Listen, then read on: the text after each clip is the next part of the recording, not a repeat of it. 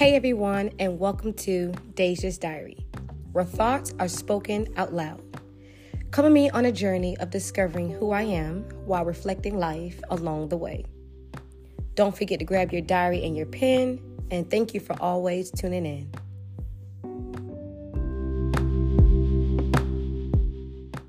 Dear Diary, over the past couple of weeks, I've been evaluating my relationship with trust, and not just the definition of it, but also when and how I apply it.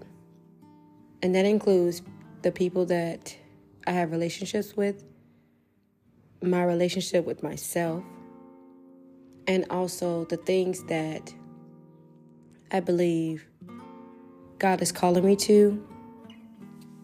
Trust is something that is intertwined with faith, because they say if you don't have faith, you don't have hope. If you don't have hope, you're not trusting.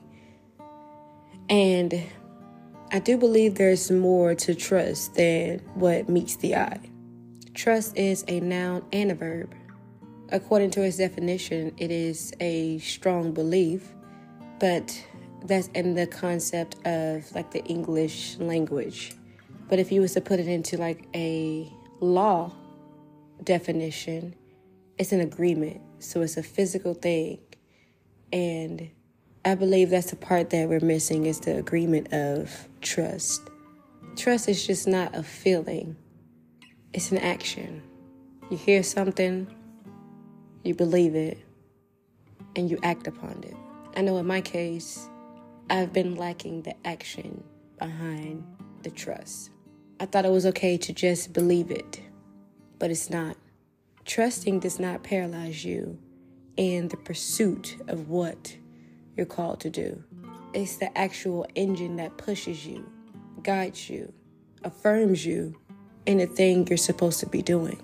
So over the next couple of weeks, my goal is to trust physically, but also being honest with myself of what I'm trusting for.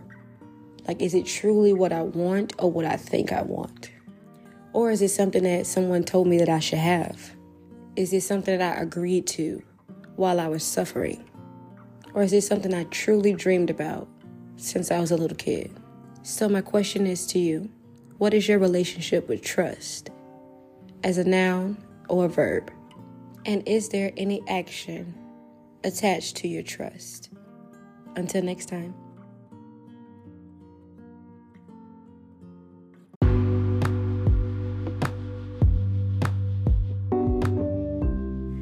Thank you all for listening as my story unfolds. If you like what you hear, make sure you follow Deja's Diary for more content.